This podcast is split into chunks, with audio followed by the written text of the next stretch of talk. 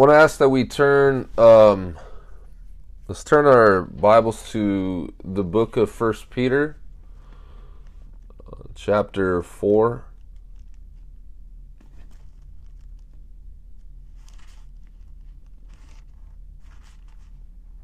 Welcome for those of you just joining. Um, as you guys turn there, um, I want to open up in prayer real quick. so let us join with united hearts as we uh, go before the Lord. Uh, Father, we just thank you, Lord, in this moment, God. I just want to ask, God, that you would join uh, with us, Father, that your presence would be known, that your presence would be sensed, that your presence would be felt. Father, I pray, God, that you would give me the words to speak. Oh Lord, I pray that you would grant me the grace. I pray that you would grant me the power, that you would grant me the unction, that you would grant me, Lord, the ability to speak your word in a concise way in a didactic way, in a way, Father, that would encourage your hearers, that would encourage your people, that would give direction and clarity to your people. Father, I pray that through the piercing of this two edged sword, it would cut through the confusion and the lies and the uh, deception of the wicked one Father, would you uh, dispel, Lord, all mist of confusion? Would you grant us eyes to see? Would you grant us ears to hear?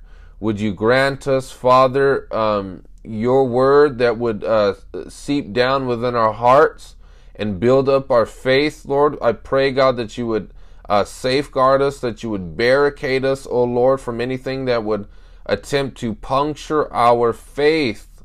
Hallelujah. Lord, I pray that you, you would be with us, that you would be with us, O God. Yes, Lord. You are invincible in battle. You are a great God. Your word says that you will never leave us nor forsake us.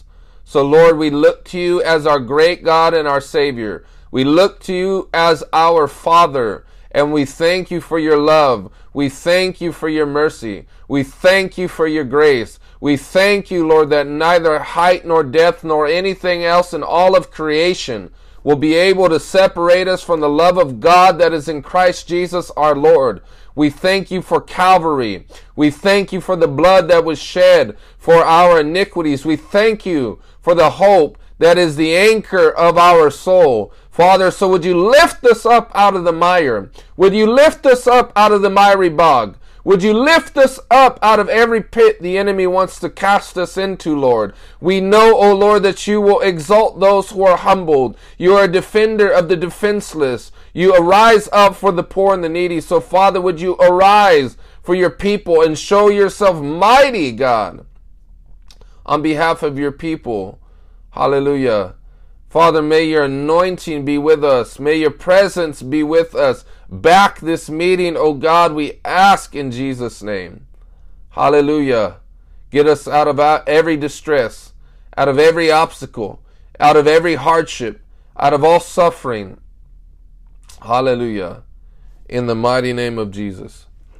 Amen and amen. Hallelujah.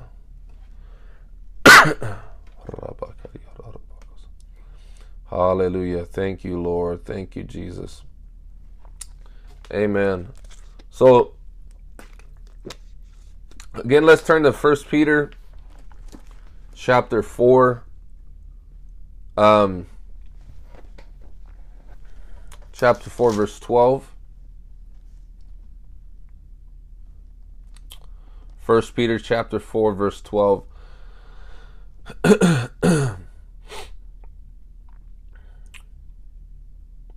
So let's uh, begin reading. He says, Dear friends, do not be surprised at the fiery ordeal, or some translation says trial, that has come on you to test you, as though something strange were happening to you. But rejoice inasmuch as you participate in the sufferings of Christ, so that you may be overjoyed when his glory is revealed. If you are insulted because of the name of Christ, you are blessed for the Spirit of glory and of God rests on you. If you suffer, it should not be as a murderer or a thief or any other kind of criminal or even as a meddler. However, if you suffer as a Christian, do not be ashamed, but praise God that you bear that name. For it is time for judgment to begin with God's household. And if it begins with us, what will the outcome be for those who do not obey the gospel of God? Um, it says uh, in verse 18, And if it is hard for the righteous to be saved, what will become of the ungodly and the sinner? So then, those who suffer according to God's will should commit themselves to their faithful Creator and continue to do good. Amen.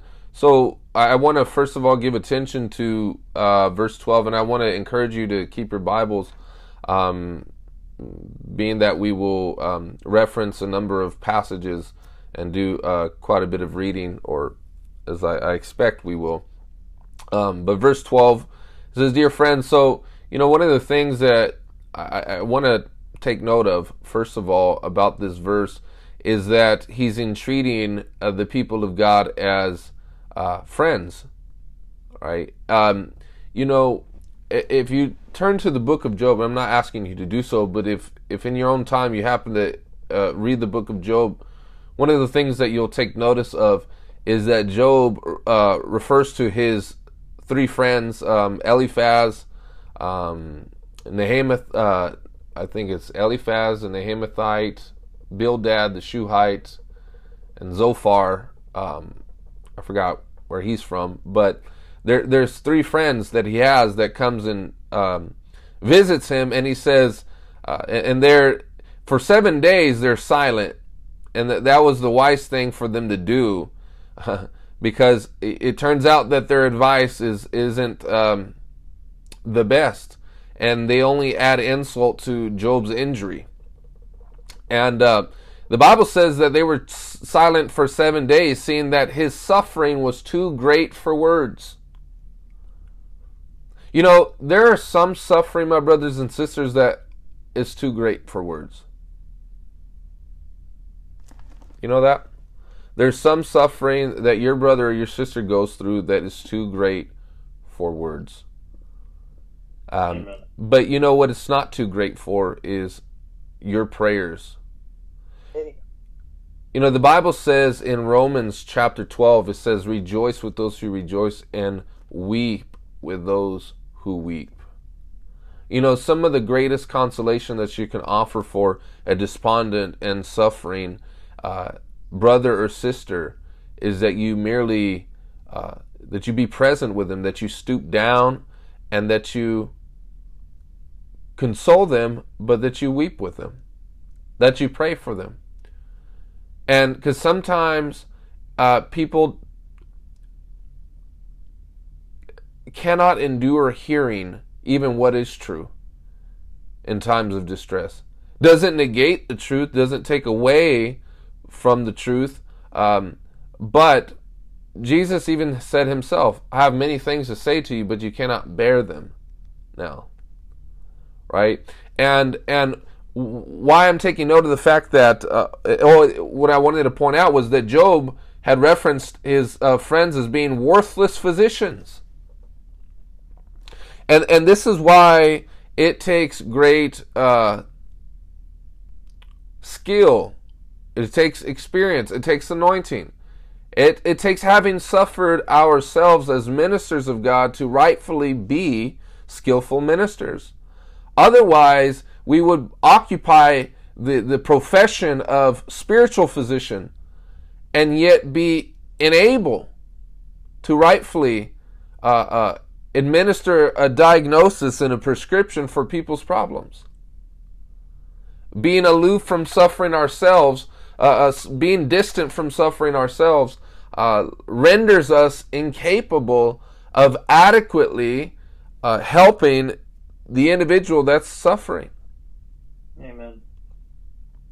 But Peter, on the other hand, he's saying, Dear friends, so, you know, sometimes people can relay the truth disconnected from uh, pain.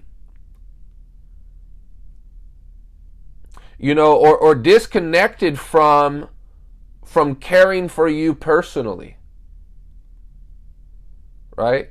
You know, this is what Paul said. He says, you have even if you had 10,000 instructors in Christ, you have not many fathers. In other words, he's implying you only have one father. And who who truly cares for you at the end of the day is you, is your mother and father. Who is going to really stick by your side when you're in the hospital? When you're you're dying or when you're broke, when you have nothing to contribute to them, right? But he says, "Dear friends, in other words, he, he, he has that connection, he has that relationship with them, and he says, uh, and so he's relaying a hard truth, but it's not disconnected from relationship. And he says, Do not be surprised at the fiery ordeal that has come on you to test you. Um, in other words, uh, we are not to consider it, we're not to consider suffering a stranger. You know, I was delving more into the Greek and, and uh, with this particular word, and um, you know, it speaks with respect to you know a stranger or foreigner um, that is unbelonging to a specific region, right? And now, when you think about it, uh, we think about an illegal alien, right? To to where, wherever our country is, you understand that they have no rights there right? And and therefore it's unexpected, right? That someone who is not legal to be within your country.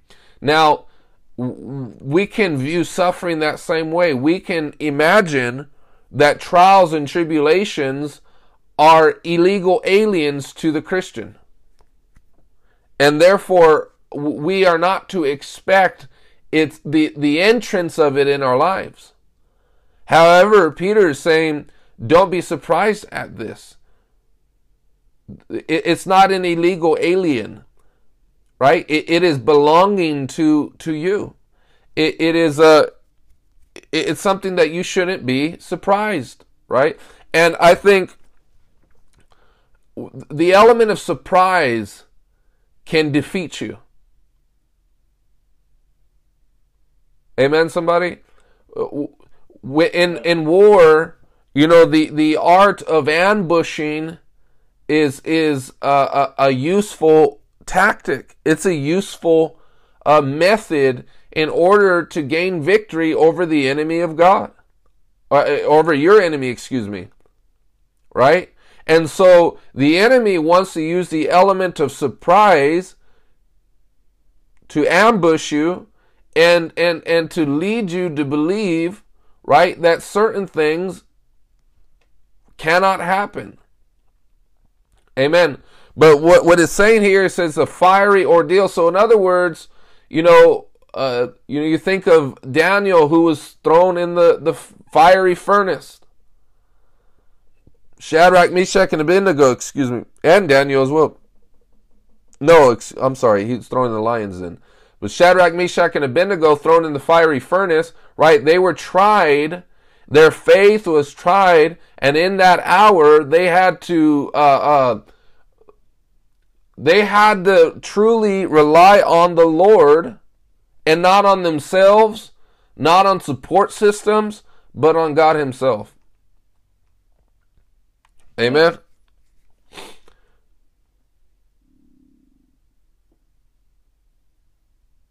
It says that has come on you to test you. As though something strange were happening to you.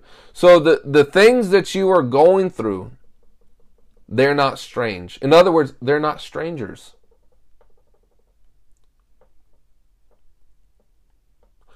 Anybody who says that they don't experience it, then,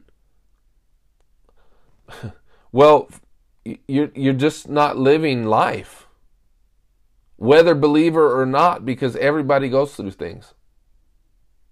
Right? But but there is a particular uniqueness to the Christian in that there are demons actively and and persistently seeking to wreak havoc in your life, to to to cause for your downfall, to destroy you, to manipulate you, to deceive you, right? To uh, puncture f- holes within your faith. Does that make sense? Why? Because he hates you. He hates myself. And he hates God. And he hates all those who, f- he hates everybody. Right? Amen. So he, he, he,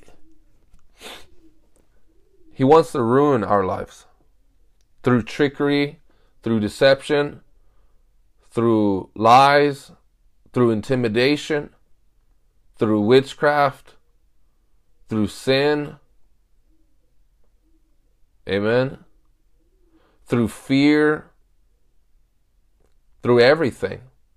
Anything that he can use and get his hands on as a tool, he will bring your way to bring you to nothing. And even if you don't turn back, uh, it, it, it, you know, if he can't reduce your years in the years that you live, he will strip you, strip it of its quality. He he will he will make if he can't take you out completely, he will make your life hell while you live.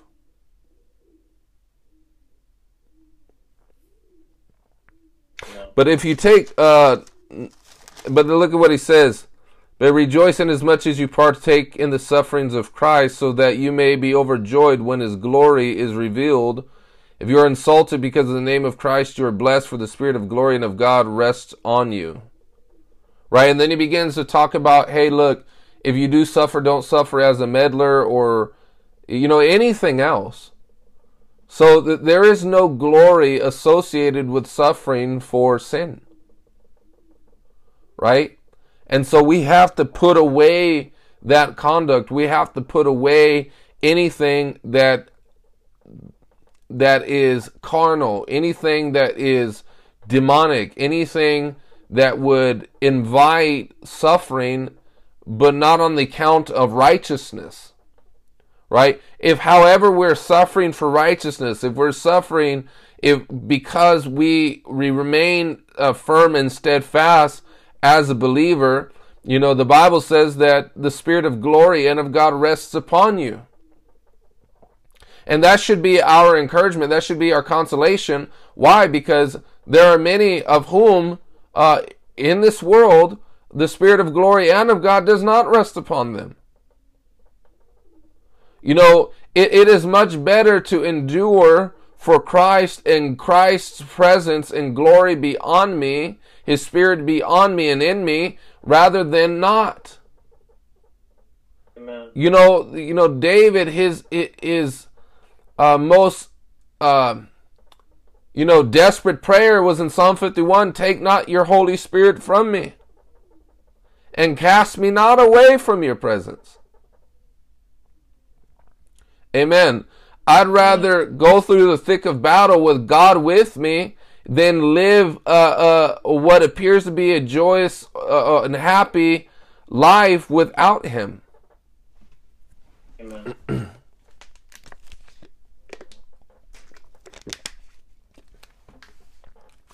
But look at um,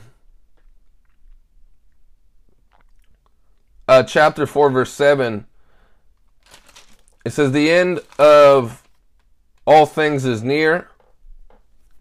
Therefore, be alert and of sober mind so that you may pray. You know, um, now, mind you, it says the end of all things is near. It doesn't say that the end of all things is, you know, over 2,000 years. Uh, it, it is clear, um, you know, in the Greek, it's very clear. It's at hand. It's about to happen. Um, you know, two, over 2,000 years isn't about to happen. so, but nevertheless, uh, that not being my focus, the point though, however, is that they were in a time where intense suffering was what they were experiencing. And and Peter is saying, look, be sober minded and be alert. In other words, you, you have to stand guard. You cannot allow for yourself to coast on.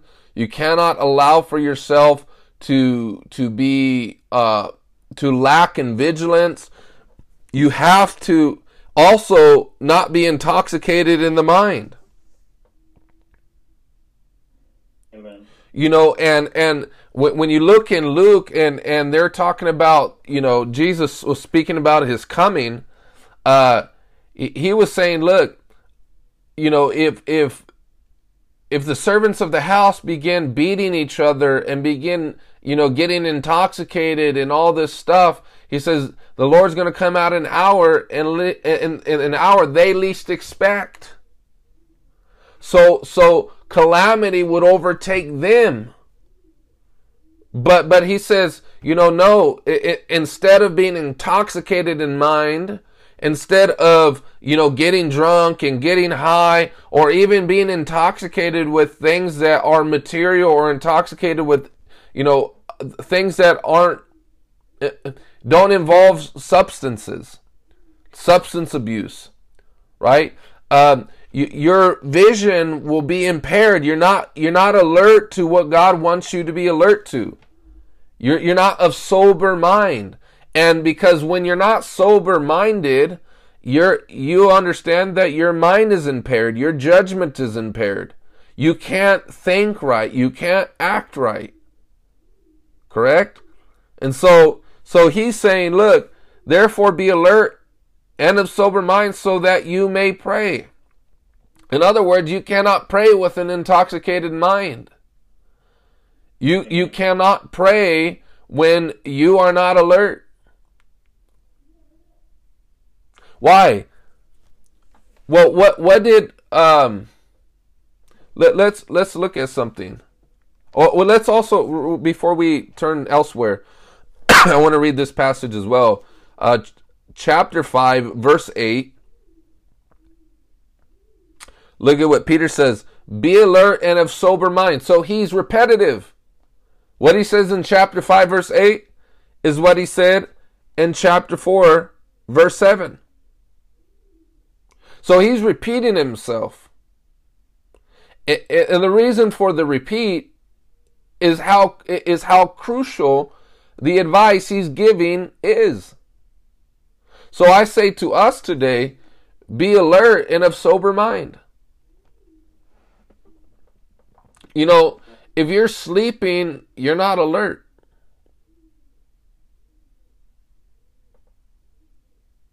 You know, I, I was uh just last night, not last night, but the night before that, I got severely attacked in my dreams. And, and what was what was interesting was that um, I had uh, an amazing breakthrough from the Lord um, that day and a sensing of his presence um, you know i i was tuning into um, apostle ricardo's live and he was uh, taking people through prayers and the anointing just uh, amazingly came through and blessed me and uh, so but however uh, the enemy was having none of it and that night I, I couldn't sleep because I was getting attacked all throughout the night. But the first nightmare I had, I woke up to an immense, heavy demonic presence. And, you know, and so in that moment, as I woke up, what am I going to do? Go back to sleep? Because here's the thing just because you sleep, don't mean you get rest. Even if you get even if you're able to sleep a, a complete eight hours see rest starts in the soul. It doesn't start from the body. Because you can be tired and have rest in the soul. Eh, but you can you can be well rested in the body and not have you can be well uh, uh, slept you know and and recuperate physically in the body, but not be well rested in the soul. So I had to, you know, combat that and pray for about 30 minutes straight. I said, Devil, I rebuke you. I renounce everything that you have tried to inject in my dream. Anybody that's cursing me, I command for that curse to backfire on their heads. Anybody doing witchcraft on me or any astral projection, I command that you be cursed.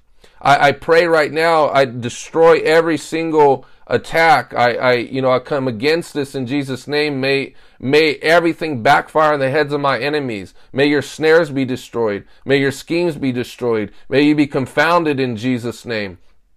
And I had to pray like that for 30 minutes and then weave in and out of that from tongues to imprecatory prayers, fire prayers, warfare prayers. Right? And then the presence of God begin to come. But the devil is giving me no intermission, no rest. So, eh, but it was at a vulnerable time when I physically I was in, unable to be alert. Do you understand? So, um, what did David say in Psalm 144? God teaches my fingers to war. Amen. So, passive Christianity isn't going to get you through. You have to be able to learn how to war. The devil is not going to have mercy on you. Amen. God has mercy, but the devil doesn't. But look at verse 8 it says, Be alert and of sober mind. In chapter 4, verse 7, he says, Be alert and of sober mind so that you may pray. Now, verse 8, be alert and of sober mind. And he tells us why your enemy, the devil, prowls around like a roaring lion. So if we, we, we coincide chapter 4, verse 7 with chapter 5, verse 8, we learn why it's imperative to pray because our devil is as our adversary as a roaring lion, seeking whom he may devour. So he prowls around like a lion does. You know, I'm an American, so I, I don't know the experience of uh, uh, uh, being met by a lion. And I'm pretty glad that I, I ain't never had to experience that. Um, right? But, you know, I'm sure there's certain people in Africa, hey, it, it, you know, uh, or wherever the lions are predominant, right? If you if a lion meets you and you don't got like a spear or something, well, because that lion is prowling around looking, who can I devour? Right? And if you aren't alert, if you don't know your whereabouts, you just might come in contact with one. Right? Amen. Does it make sense? So look at so we need to pray because the devil is prowling around.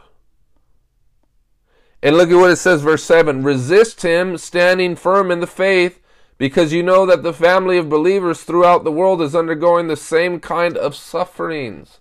You know, this verse had given me so much revelation when I was a younger believer.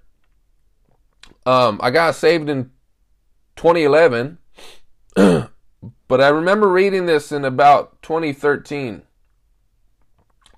And what stuck out to me was that the enemy was trying to convince me at that time that my suffering was unique.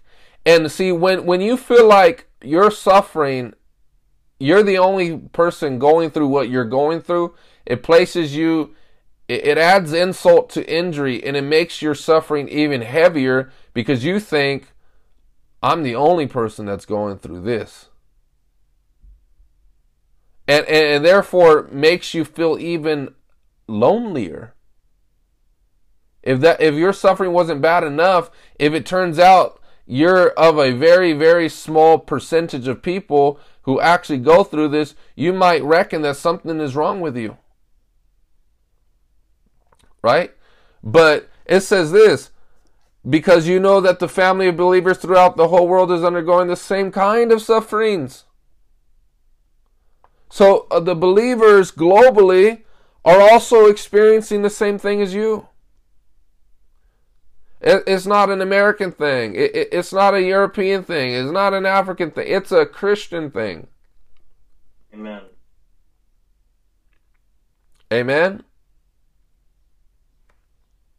But verse 9 says, Resist him, standing firm in the faith, because you know that the family of believers throughout the world are undergoing the same kind of sufferings. So it requires strength and endurance to resist. Now, here's the thing. Um, that might lead us to despair if it's our own strength that we had to resist him with. But it's not our strength, it's the strength of God. Amen. Uh turn to Second Corinthians chapter 12. Second Corinthians chapter 12. Look at this. Um verse 7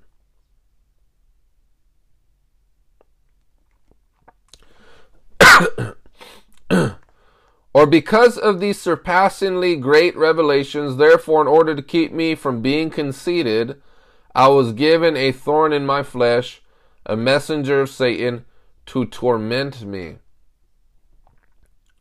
Wow. Uh, torment is a strong word.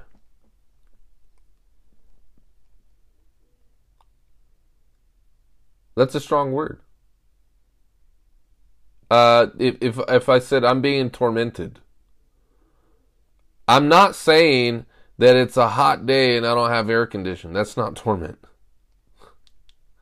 That's discomfort, but it's not torment. So Paul was going through some horrible stuff. Verse 8 Three times I pleaded with the Lord. So Paul is alert and sober minded. He's therefore able to pray. Three times I pleaded with the Lord to take it away from me. Verse 9 But he said to me, My grace is sufficient for you, for my power is made perfect in weakness. Right? So Peter in chapter 5 in his first letter is saying, Be strong uh, to resist the devil. Okay? Uh, resist him. And you're going to have to resist him not in your own strength, but in the strength that God provides. But guess what? When God provides strength, it's any time when you are personally weak, when you are weak within yourself. You have no confidence in your own power. You have no confidence in your own might. You have no confidence or faith in yourself. Amen. Amen. I, so if, if God doesn't help, there will be no deliverance. If God doesn't come through, I will not make it through. If God doesn't come through, this, that, or the other will not change. I will not be strengthened. I need Him. And now that's where, if our faith is feeble and weak and it's not developed, we might feel afraid in those moments because we might we, we suspect that God may not come through.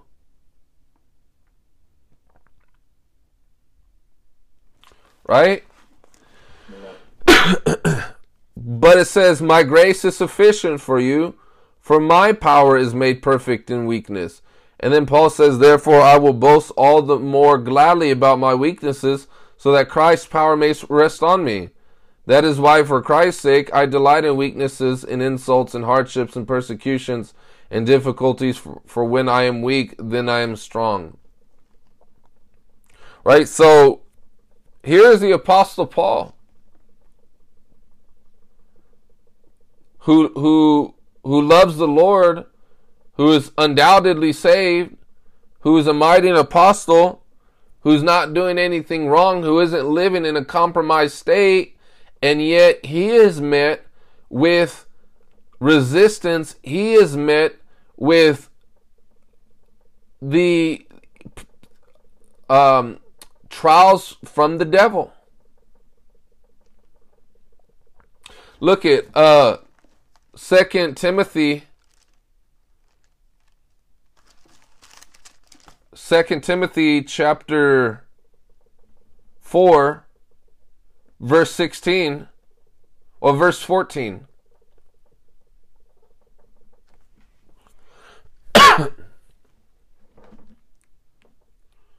Alexander the metal worker did me a great deal of harm. So, you know, Paul is I'm not going to go through the catalog of his sufferings, but if you want to later, you can look in Second Corinthians uh, chapter 11. He talks about all that he went through: stonings, persecutions, dangers. It, it, you know, you know, at sea, dangers on land, dangers from false brothers, da- you know, uh, uh, uh, flogging, so on and so forth. Right. So he everywhere he's turned, he's met with the devil, and he says, and, and the devil working through people. Alexander the metal worker did me a great deal of harm. The Lord will repay him for what he has done. Now, by the way, it would interest you to know that this statement of Paul is a prayer. There, there's four different types of prayers that are made uh, in the scriptures.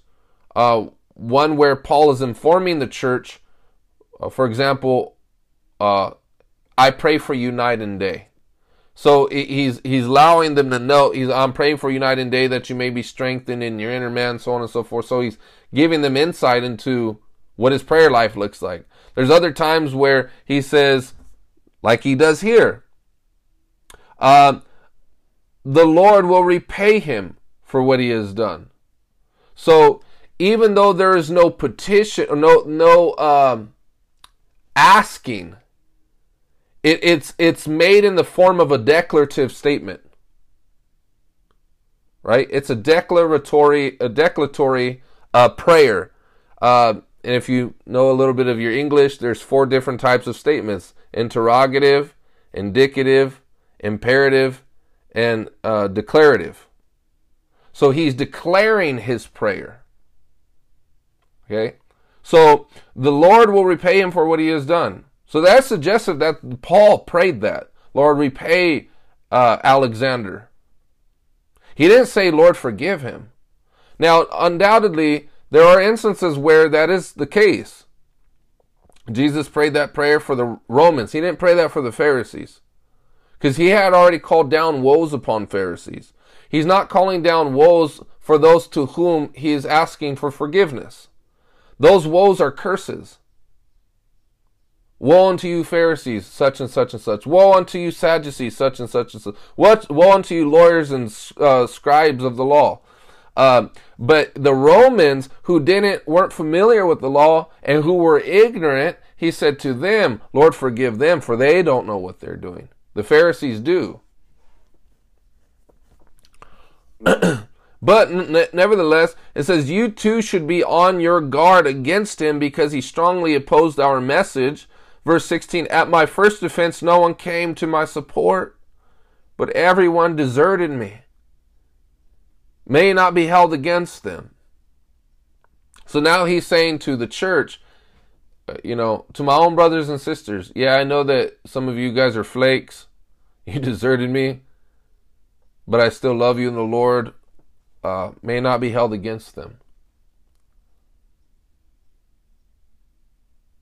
Thankfully, he prayed that for his own brothers and sisters, right? But he, uh, this kind of goes, uh, you know, kind of, um, does away with the whole celebrity Steven Furtick pastor sort of image, right? Where everybody's just, you know, flocking, you know, to you and at your feet, right? Have all the support in the world from all the big shots and the big names, right? But look, Paul the apostle raised the dead. Where's everybody at? right? Amen. right? He's not lacking in anointing. He's not lacking from calling from God. He's not lacking in anything. And yet, and no one can accuse him of not loving them. So it's not because Paul is somehow deficient in his character or is, you know, unloving. Right? It's just that some people cannot follow you, won't follow along with you where God is taking you. Amen. Or the heat gets turned up too much for them and they, they turn away. Amen. Right? you know, just like uh, they they had left uh, Jesus because they said, you know, this is too hard of a teaching. Who can endure this stuff? But look at right here. It says, so that through me the message might, uh, but it says, verse 17, but the Lord stood at my side and gave me strength. Like it says in 2 Corinthians chapter 12, for my power is made perfect in weakness. Alexander, the, the metal worker, is doing Paul a great deal of harm. The devil is using Alexander. Um,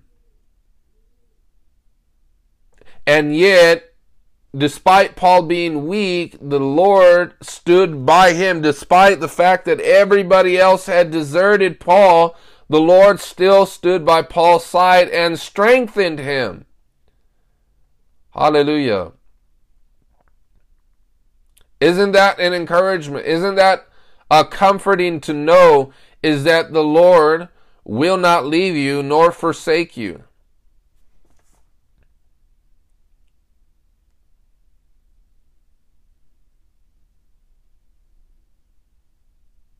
You know, I, I was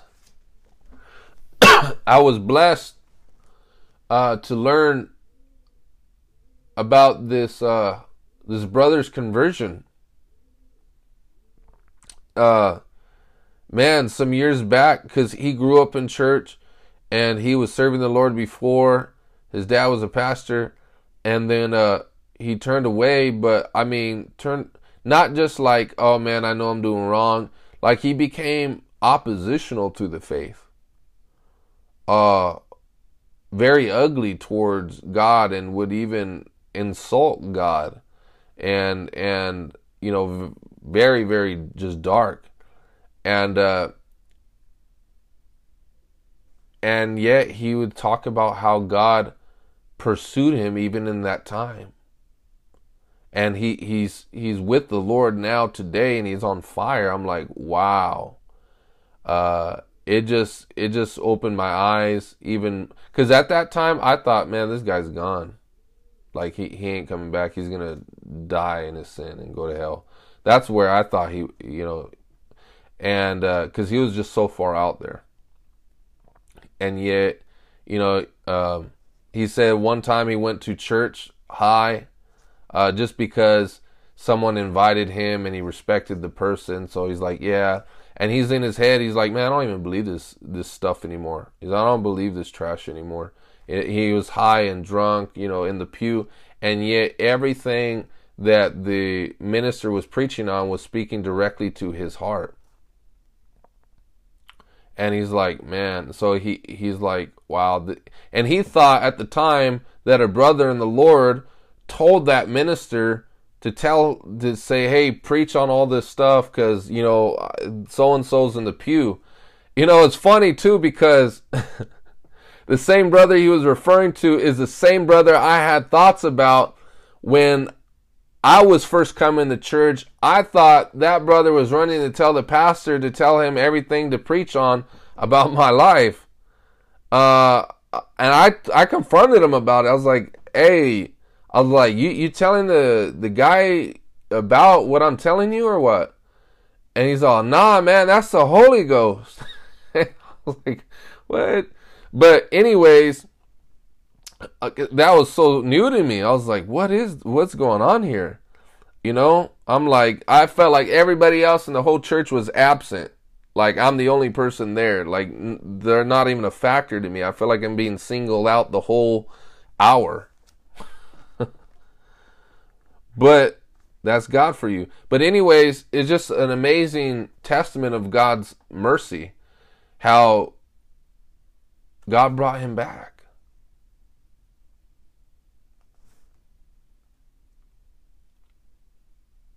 But look, it says, And I was delivered from the lion's mouth. Verse 18 The Lord will rescue me from every evil attack and will bring me safely to his heavenly kingdom. To him be glory forever and ever. Amen. Amen. So he, what does he say? He says he will rescue me from every evil attack. Right? But what did he say? Is it, and I was delivered from the lion's mouth. So in other words, uh, either the lion is opening his mouth near me or he latched a hold of me. And I was going to be ripped to shreds. But Jesus Christ, the great lion of the tribe of Judah, had torn that lion to pieces. Amen. And delivered me from his mouth. The devil is as a roaring lion seeking whom he may devour. He's as a roaring lion. He isn't the true lion. Amen. He poses as one. But the Lord stood by Paul strengthened Paul, delivered Paul, when everybody else, nobody, he couldn't look to anyone else. The Lord stood by his side. Amen. Hallelujah. Hallelujah. This is saying in Hebrews chapter 13, I will never leave you nor forsake you. you know, that, that has always been my greatest consolation. That if my life comes to ruin, and I can't do anything for anybody. I- am worthless as far as the world is concerned. I can't contribute to anything. My my my my my heart's consolation is that Jesus doesn't care. Amen. He will stay by me even if I if I'm good for nothing for all intents and purposes for if I can't do anything for another soul as long as I live I know that the Lord Jesus will stay by me and keep me company amen he is a friend that sticks closer than a brother you know cuz today in the world you know if if you're good for nothing they they want to throw you aside and cast you out of society and say you're worthless.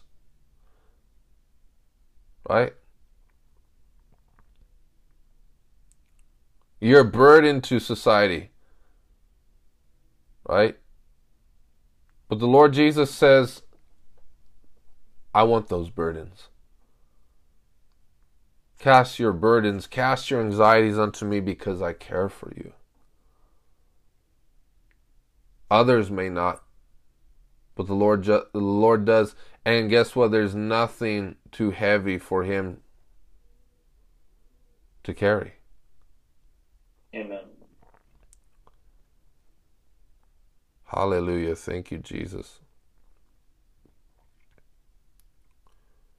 Look, if you turn to uh, Matthew chapter 7, because in First Peter chapter 4, verse 7, He's telling us we need to be alert, sober minded to pray. First, uh, First Peter chapter five verse eight tells us why. Why? Because the devil is as a roaring lion seeking whom he may devour. Right? And what what exactly are we to pray?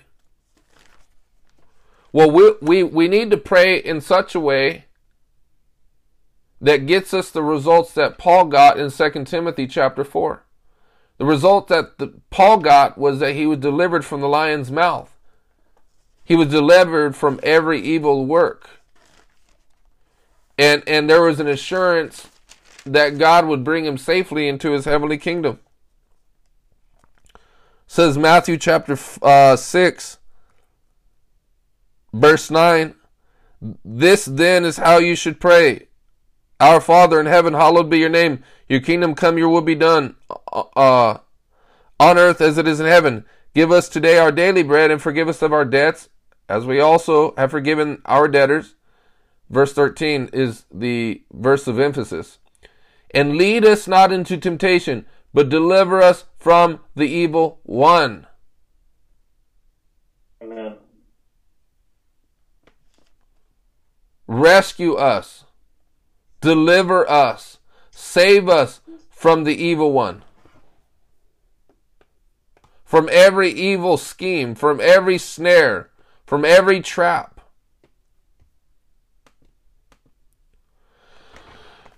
you know, some translation says deliver us from evil, others say evil one, and because in the Greek it can go both ways. Um, but nonetheless, whether from evil, because evil comes from the evil one, or the translation rendered delivers from the evil one, in either case, deliver us from this. Amen. Let us quickly turn to uh, 2 Corinthians chapter 1.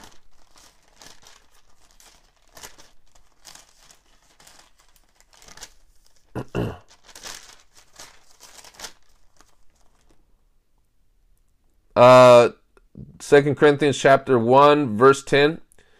He has delivered us from such a deadly peril and he will deliver us again.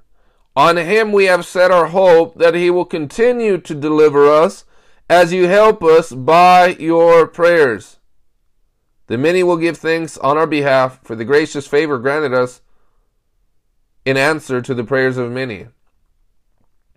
So Paul is saying, look, we were de- delivered from such a deadly peril. We despaired of life itself.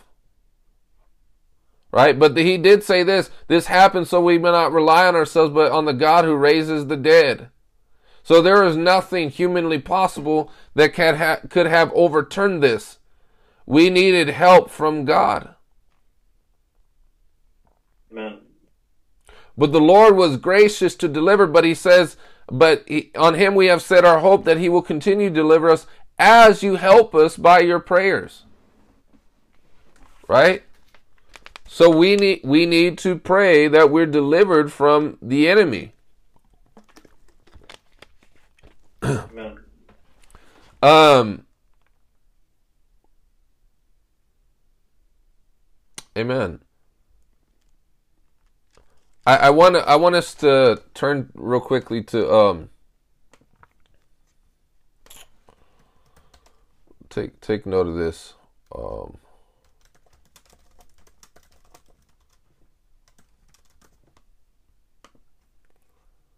Matthew 26 41. like I said, we'll be doing a bit of reading. Matthew 26 41.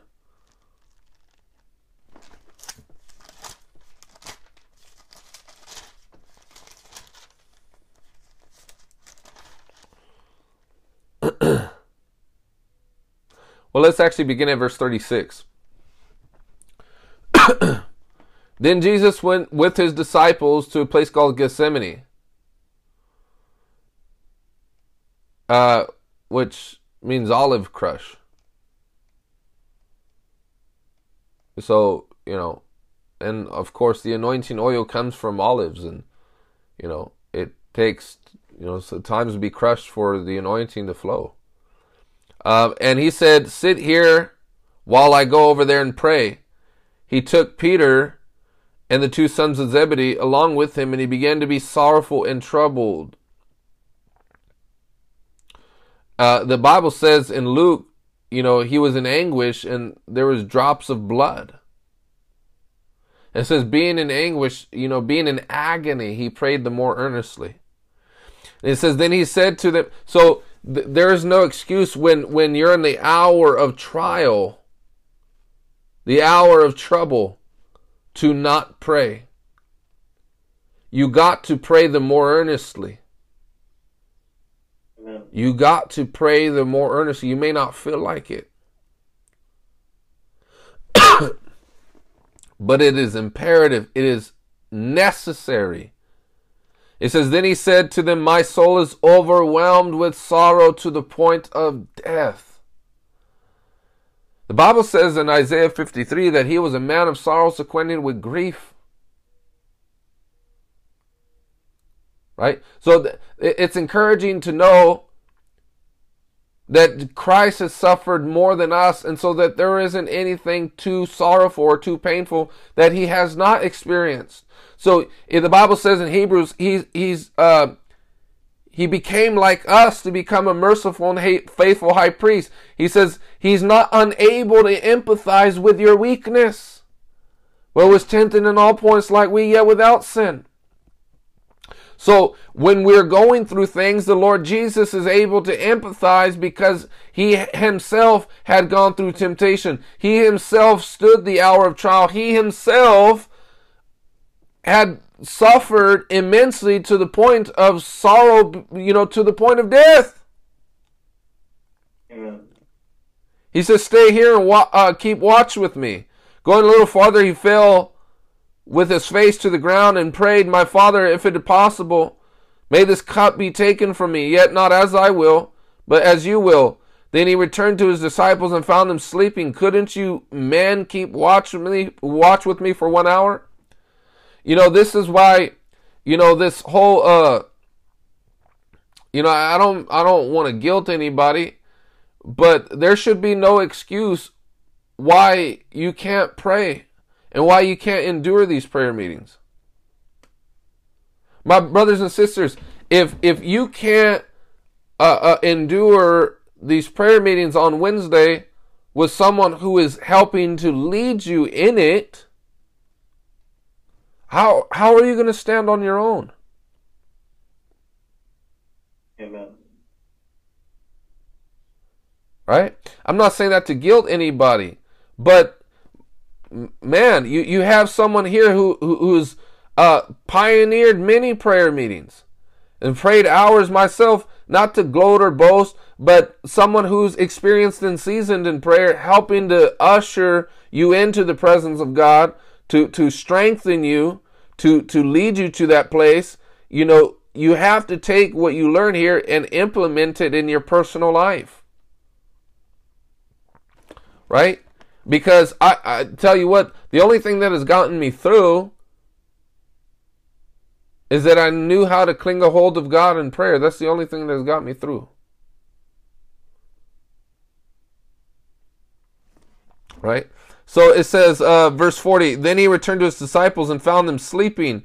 Couldn't you men keep watch with me for one hour? I believe in Luke's gospel it says their eyes were heavy for sorrow. So, you know, sometimes you're so depleted and sorrowful, all you want to do is just sleep it off. I, I don't I don't want to deal with this stuff. And, and, and it doesn't it doesn't mean that you're less of a Christian, it means that you're you're human. You want to do that. That's you know, but we need God's help. We need to invite the help of God right? See, see, during these times, my brothers and sisters, the solution isn't to look inward. The solution is to look to Christ, the author and perfecter of your faith. Amen.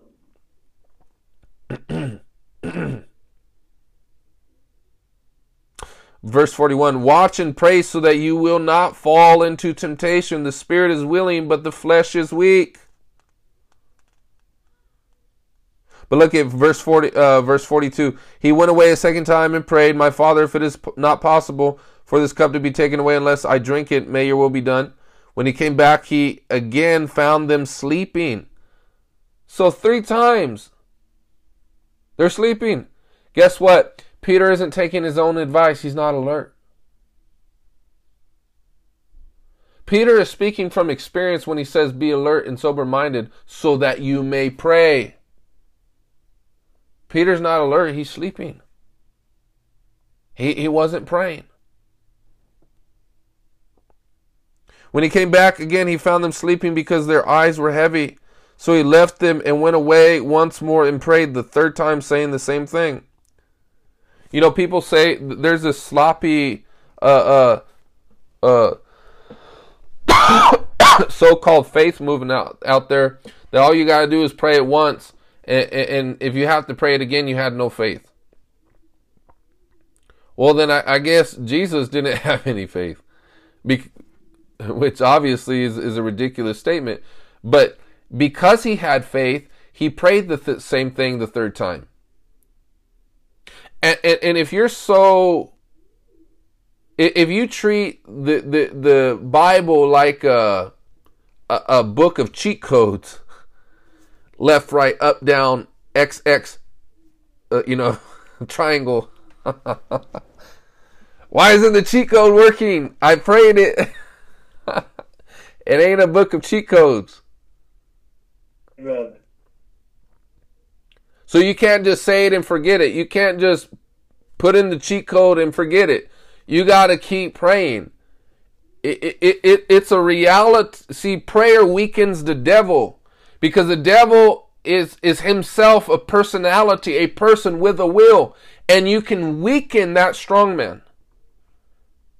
Amen.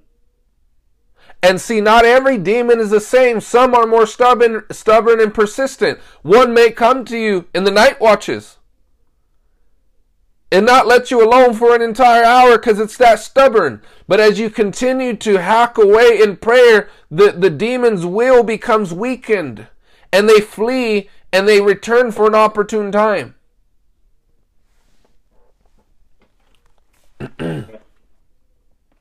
But look at uh turn to Luke chapter 22. I want to show you something. Uh you know the interesting thing is Peter is giving instructions from the Holy Ghost undoubtedly. He's inspired by God to write what he's writing. But on the other hand, there's lodged within that inspired instructions advice that uh, rooted in experience. Amen. And I'll tell you why. Well, what what are the relevant similarities between Peter's instructions there in his first epistle to his own life? Well, number one, he's saying be alert and pray so that you may pray because your devil your adversary the devil is as a roaring lion seeking whom he may devour right? Now well we learn in the garden of gethsemane he wasn't alert and he didn't pray. And then we learn here in luke chapter 22 verse 31 that the devil was prowling around to devour him. Simon, Simon, Satan asked to sift you all sift all of you as wheat. But I have prayed for you, Simon, that your faith may not fail, and when you have turned back, strengthen your brothers. So Peter says, resist the devil firm in your faith and to pray, to be alert. But what happened in Peter's case is that he didn't resist firm in the faith and he didn't pray. In fact, it was because of his prayerlessness in the garden that led him to not be delivered from that temptation, but had therefore succumbed to the temptation when he was then when he was later questioned by people, "Hey, aren't you one of his followers? Aren't you one of them?" And he denied the Lord three times. Isn't that interesting? The Lord in the garden told him to pray three times. And when on the hour of trial came, he denied the Lord three times. Right? But but the Lord isn't aren't you encouraged though, however, that his relapse wasn't permanent. On the strength of the intercessory prayers of Jesus, he he was restored. Amen.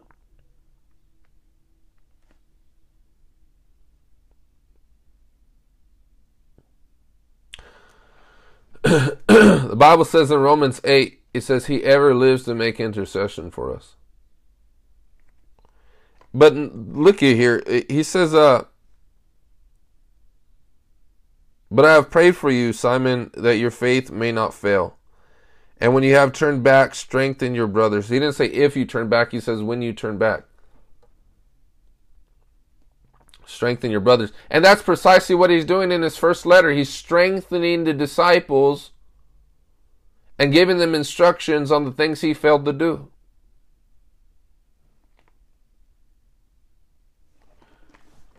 Amen. Look at uh I want us to turn to Job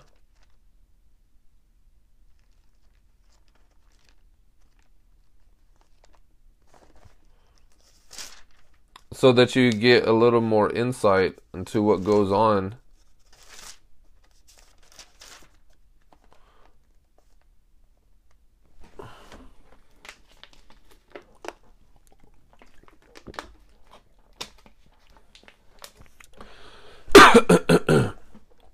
Job chapter 1, verse 1. In the land of Uz, there was a man whose name was Job. This man was blameless and upright. He feared God and shunned evil.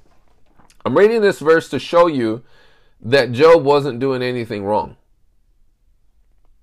He was a man that feared the Lord and he, he shunned evil. He eschewed it. Okay? So, as far as his character was concerned, there was there was no compromise.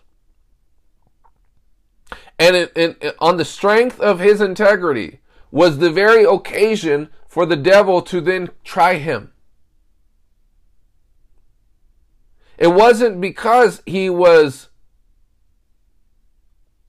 uh, unrighteous or that there was a door of compromise. It was precisely because he was righteous and feared the Lord that occasioned the devil to attack him.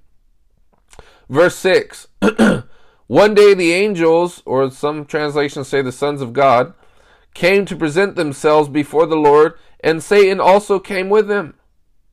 The Lord said to Satan, "Where have you come from?" Satan answered the Lord. Uh, Satan answered the Lord, "From roaming throughout the earth, going back and forth on it." So you see what Peter said in his first letter is that the devil he prowls around. He goes back and forth. He's looking for people. Well, you know, the, the world is populated with what, 7 billion people? I don't know what the population of the world was at that time. There, it, look, if everybody was a, an individual that you wanted to try, you don't have to do much roaming. Because you can stumble across it, you can stumble across someone easily. Take out the first person you see. Unless, of course, righteous people on earth are very scarce. There's not enough of them. Amen. So so that that indicates to us that the devil is looking for a select people. People that are worth trying. Right? Verse 8 then the Lord said to Satan, Have you considered my servant Job? So the Lord presents Job to the devil. So uh, interesting. There is no one on earth like him. so the Lord is, is going to bat for him and, and, and describing the quality of this man. Right? He says he's blameless and upright, a man who fears God and shuns evil. And then look at the devil. You know, the, the, the devil is so absurd because here God knows everything, and yet the devil's still arguing with God. The Lord just told the devil that Job is a man that fears the Lord, and yet the devil wants to argue with him and say, No, he ain't. Right? And look at, and the devil is accusing Job to the Lord. And that's precisely what the devil is. He's an accuser of the brethren. Amen. Does Job fear God for nothing? And look what he says Satan replied, Have you not put a hedge around him and his household and everything he has? You have blessed the work of his hands so that the flocks and herds are spread throughout the land. But now stretched out your hand and strike everything he has, and he will surely curse you to your face. Right? Isn't that what the devil does to you? You don't love God enough. You you you know, uh you know, you're not really a Christian. If you're really a Christian, you would do this. If you're really a Christian, you would do that. So when those accusatory thoughts come in, know that the devil is is trying to inject death to you. And and he wants you to bite that so you begin to examine on the standard of uh, on on the accusation of the devil. Right? Amen. The Lord said to Satan, Very well, then, everything he has is in your power, but on the man himself do not lay a finger. Recall that uh, Satan had gone to Jesus and asked to sift Peter like wheat. Well, asked to uh, sift all of them like wheat. So the devil, however this works, there's not much details given to it. But he has to go to the Lord to ask permission. Right? He he he doesn't have unbridled freedom. Amen. Then Satan went out from the presence of the Lord. And I'm not going to read all of this just for the sake of time, but basically, you know, his children die. He loses all his flocks. He loses everything all in one day. And then chapter 2, verse 1 On another day, the angels came to present themselves before the Lord. Satan also came with them to present himself before him. And the Lord said to Satan, Where have you come from? Satan answered the Lord, From roaming throughout the earth, going back and forth on it. Then the Lord said to Satan, Have you considered my servant Job? There is no one on earth like him. He is blameless and upright, a man who fears God and shuns evil. And he still maintains his integrity, though you incited me against him to ruin him without any reason. So there is no reason. And yet, the devil is afflicting him without reason. Skin for skin, Satan replied, Man will give all he has for his own life, but now stretch out your hand and strike his flesh and bones, and he will surely curse you to your face. Then the Lord said to Satan, Very well, then, he is in your hands, but you must spare his life. So Satan went out from the presence of the Lord and afflicted Job with painful sores from the soles of his feet to the crown of his head. Then Job took a piece of broken pottery and scraped himself with it as he sat among the ashes. His wife said to him, are you still maintaining your integrity? Curse God and die. So we, we see that the devil is also working through his wife to incite Job to curse him. That's precisely what the devil wanted him to do.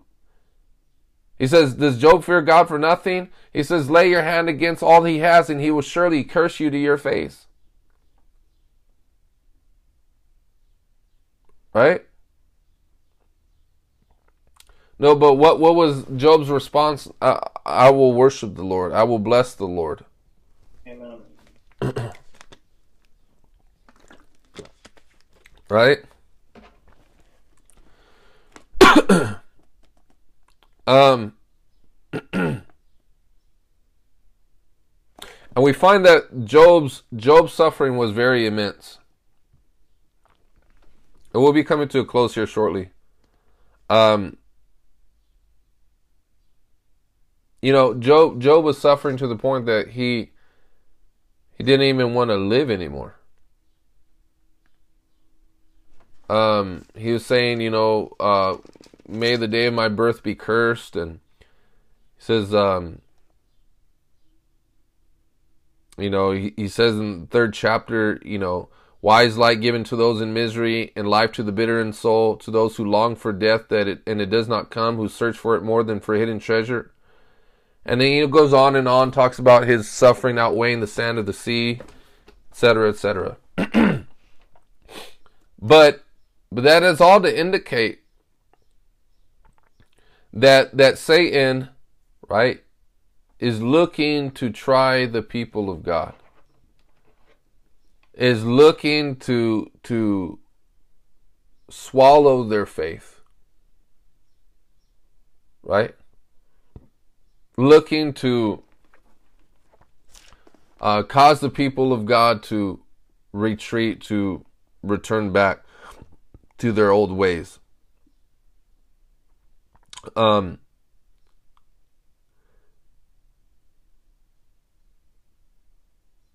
but as Peter said, we must resist the enemy. And like Paul says in Ephesians chapter 6, when he gives uh, um, instructions on spiritual warfare, he says, Be strong in the Lord and in the power of his might. Right? He says, Take up the shield of faith where you can extinguish all the flaming darts of the wicked one. See, the enemy wants to throw darts at you to poison your heart, to get you to believe what is false, to get you to despair, to get you to to to become hopeless, but but he says to put up the shield of faith so you can extinguish all of those lies.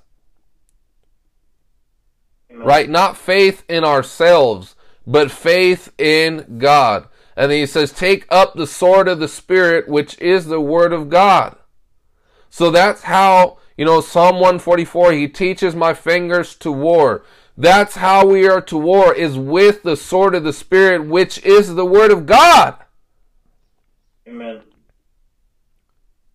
Right? With truth. And this is in praying in the Spirit on all occasions.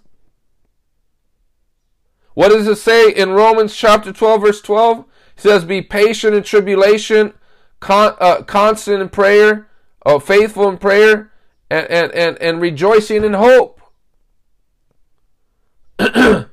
so we are not without hope as the people of God, right? We are not without an expectation. God will get us through. But in the meantime, we must be prayerful on all occasions, stand upon the word of the Lord, right? And trust and believe that He will deliver us from the lion's mouth.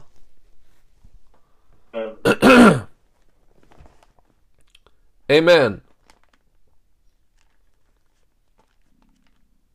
Let, let's look at uh, First Peter. Go back to First Peter chapter five, and this is what he says to them uh, after he states all of that.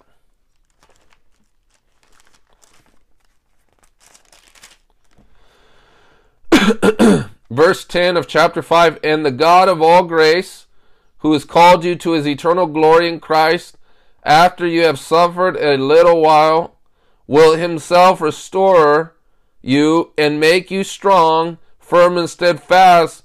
To him be the power forever and ever. Amen. Amen.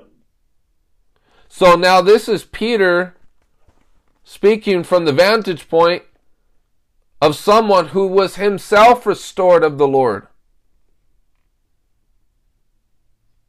Amen. Amen.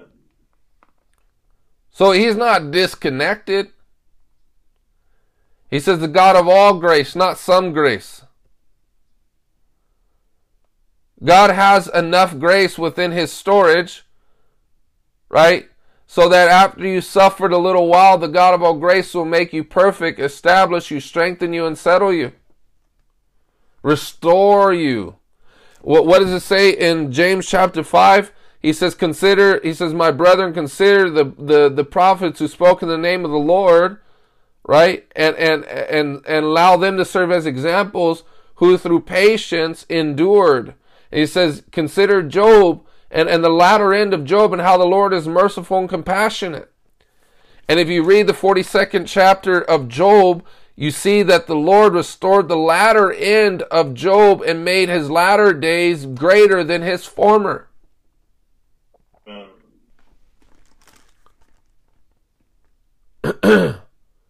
Amen.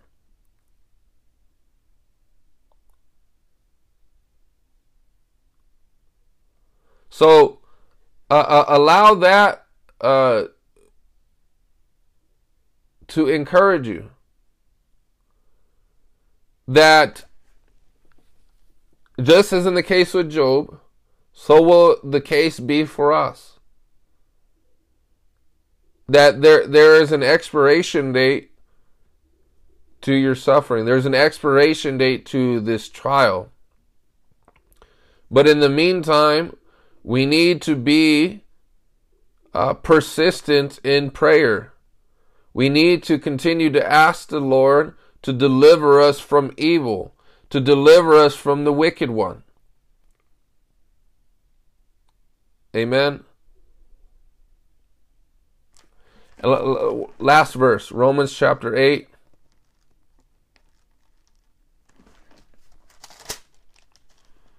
Verse 26 in in the same way the spirit helps us in our weakness we do not know what to pray for. But the spirit himself intercedes for us through wordless groans and he who searches our hearts knows the mind of the spirit because the spirit intercedes for God's people in accordance with the will of God. And we know that in all things God works for the good of those who love him who have been called according to his purpose. So this you know peter's instructions to be alert and sober to pray because your the adversary your adversary the devil is seeking to devour you. And that same devil goes to the lord asking to sift you like wheat. Peter says look you need to be sober and alert so that you can pray. And you feel like you're in the garden of gethsemane and, and, and your he- eyes are heavy for sorrow and being in agony, you can't pray. But the Bible says here that the Spirit helps us even in our weakness. We don't know what to pray for. We don't know how to pray. We don't have the strength to pray. And yet the Spirit intervenes and begins, if you yield to His ability, if you yield to His power, He will uh, take over and begin to assist you in the, the, the occupation of prayer. And as you begin to pray by the Spirit, you will have the result of that is verse 28 that all things work together for good to them who love God, who've been called according to his purpose. So that even though you're, you're experiencing perhaps something similar as Job or, or something maybe very much unlike Job, be that as it may, whatever trial that we're going through, the Bible says that He will work together for good. Amen.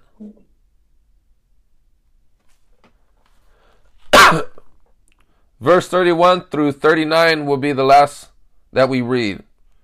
What then shall we say in response to these things? If God is for us, who can be against us? He who did not spare his own son, but gave him up for us all, how we not also, along with him, graciously give us all things? Who will bring any charge against those whom God has chosen? It is God who justifies. Who then is the one to condemn? Who, who is the one who condemns?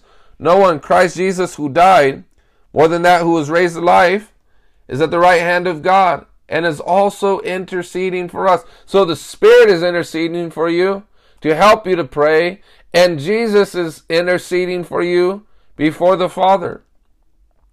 Who shall separate us from the love of Christ? Shall trouble or hardship or persecution or famine or nakedness or danger or sword? As it is written, For your sake we face death, death all the day long. We are considered as sheep to be slaughtered. Knowing all these things, we are more than conquerors through him who loved us. For I'm convinced that neither death nor life, neither angels nor demons, neither the present nor the future, nor any powers, neither height nor depth, nor anything else in all of creation will be able to separate us from the love of God that is in Christ Jesus our Lord. Amen. So we'll, conclude with that, uh, understanding that, you know, despite the devil seeking to devour Peter, right? What does the Bible say here?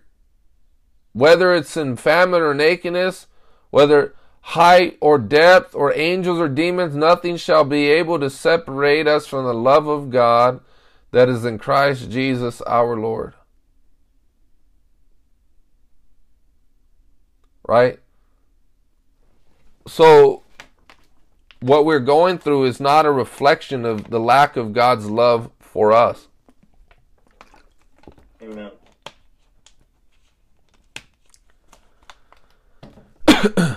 Amen. And and so the Lord he stands with you. Even if all desert you, the Lord stands by your side. Amen. He stands by our side. He is faithful, right, to never leave us nor to forsake us. But in the meantime, you know, we need to be like David. And, David says, The Lord teaches my fingers to war.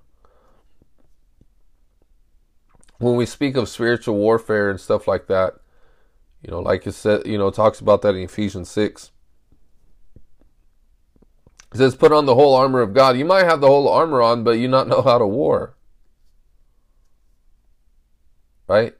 And you need to be taught by God to engage spiritually. right? You need to be taught by the Lord to engage spiritually. And, you know, one of the things that will harm you in battle is to live unrighteously. That will harm you in battle. Right? So um, l- let us uh, close in prayer. Father, we just thank you right now for your word. We thank you, Lord, for your love.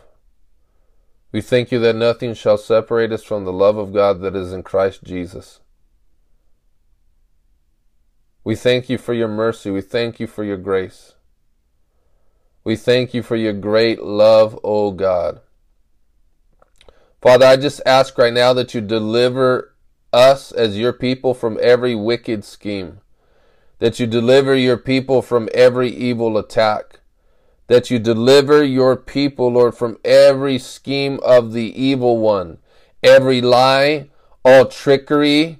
Father, right now in the name of Jesus, every lie that has been spoken to uh, the souls of your people, in Jesus' name, I pray that it would come out of the soul, that it would come out of the mind, it would come out of the spirit, it would come out of the body in the mighty name of Jesus. Every death uh, curse, every word curse in Jesus' name, every flaming arrow from the wicked one, I pray and I command for it to come out of the body, to come out of the soul.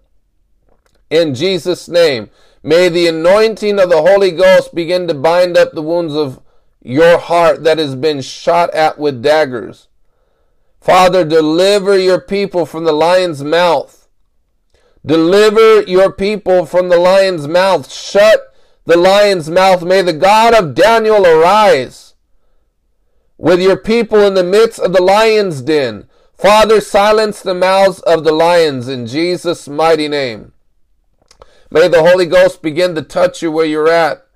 May, may, may the heat of the Holy Ghost begin to intensify on top of your head and, and, and in your bosom in Jesus' name. Hallelujah. Hallelujah. May everything that was intended for your downfall cause for your uprise in Jesus' name. Hallelujah. Rebebesia rabababasa. O Lord, deliver. O Lord, set free. O Lord, rescue. Hallelujah. Thank you, Lord. We praise you in advance because you're faithful. We stand on your word. We put up the shield of faith that says, after we've suffered a little while, the God of all grace will make us perfect, establish us, strengthen us, settle us, restore us. Hallelujah. Restore, O Lord. In Jesus' mighty name. Hallelujah. Father, right now, I pray that every every curse from the enemy, all witchcraft will backfire on the heads of its of its senders, that it would return back to its sender, it would boomerang back on their heads in Jesus' name. May everyone who meant for our demise, who's meant to sabotage our life, who has sought to destroy us, Father, I pray thwart their plans and may it return back to them. Hallelujah. May we pass by safely. May they fall into their own snares. May they fall into their own traps. Hallelujah. May the wicked who know not your name, who put not their trust in you, who seek, O Lord, to sabotage our lives, thwart their plans and throw them into confusion. Rescue your beloved people. Hallelujah.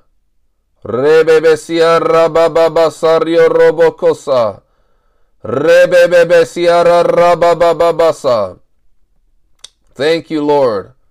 Hallelujah. You're a great deliverer.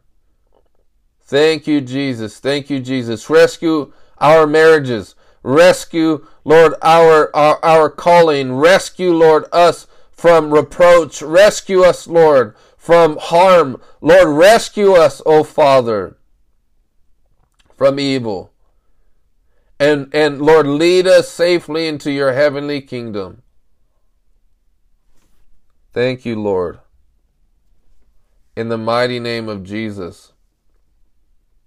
Amen and amen. Amen.